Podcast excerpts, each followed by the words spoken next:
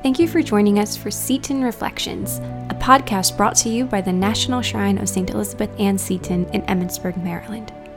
You can read these reflections at setonshrine.org or subscribe to these weekly emails and get them sent directly to your inbox. This week, our episode is called Entering the Mysteries of Holy Week with Mother Seton and is written by Tom Hoopes. During Holy Week, we relive the last days in the earthly life of Jesus Christ. We accompany Jesus during his suffering, death, and resurrection, moving from intense sorrow to great joy, with the hope of deepening his presence in our lives and our trust in his promise of eternal life. St. Elizabeth Ann Seton's own faith journey is a beautiful reminder of how entering into the mysteries of Holy Week can sanctify our lives. Elizabeth first experienced the rituals of Holy Week while growing up in the Episcopal Church. Her childhood family, the Baileys, and her husband's family, the Setons, would have heard the same gospel readings Catholics do on Palm Sunday. They would have read the entrance into Jerusalem gospel at the beginning of services and the Passion gospel at the end. They would not, however, have received palms on Palm Sunday, though neither would any Catholics at that time as this practice originated later in France. But since Elizabeth's grandfather was a priest of the Church of England, the Baileys may have known of the branch Sunday customs, using various forms of branches to approximate the palm procession outside the church. Elizabeth and her family would likely have sung the Palm Sunday hymn that is familiar to Catholics. All glory, laud, and honor to thee, Redeemer King, to whom the lips of children made sweet hosannas ring. And later in Holy Week, Elizabeth would have attended a tenebrae service, in which a series of psalms and responses are prayed as a set of candles is extinguished, showing the darkness of Christ's death, leaving only one candle lit to signify the hope of Jesus' resurrection.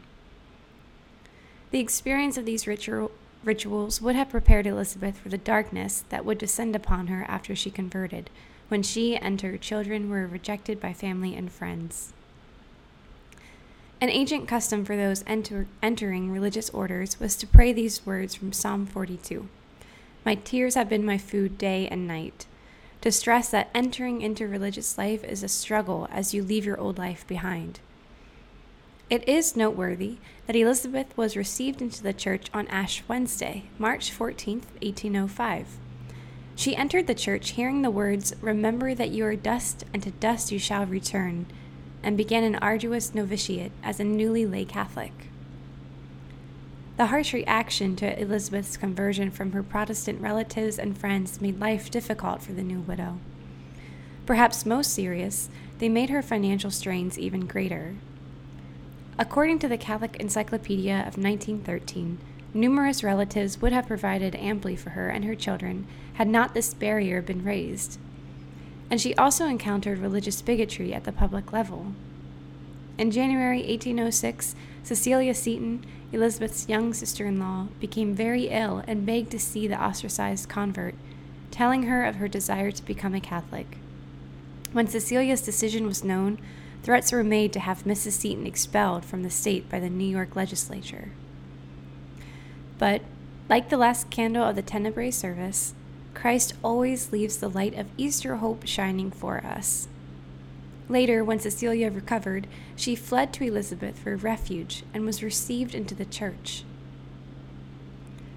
At the end of that first long year as a Catholic, Elizabeth would have fully understood the Palm Sunday words of the priest. Dear friends in Christ, for five weeks of Lent, we have been preparing, by works of charity and self sacrifice, for the celebration of our Lord's paschal mystery.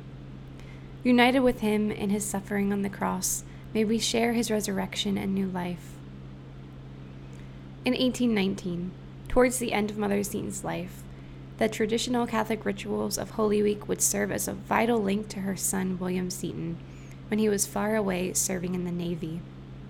St. Elizabeth Ann was sick and worries about the state of William's soul only added to her burdens.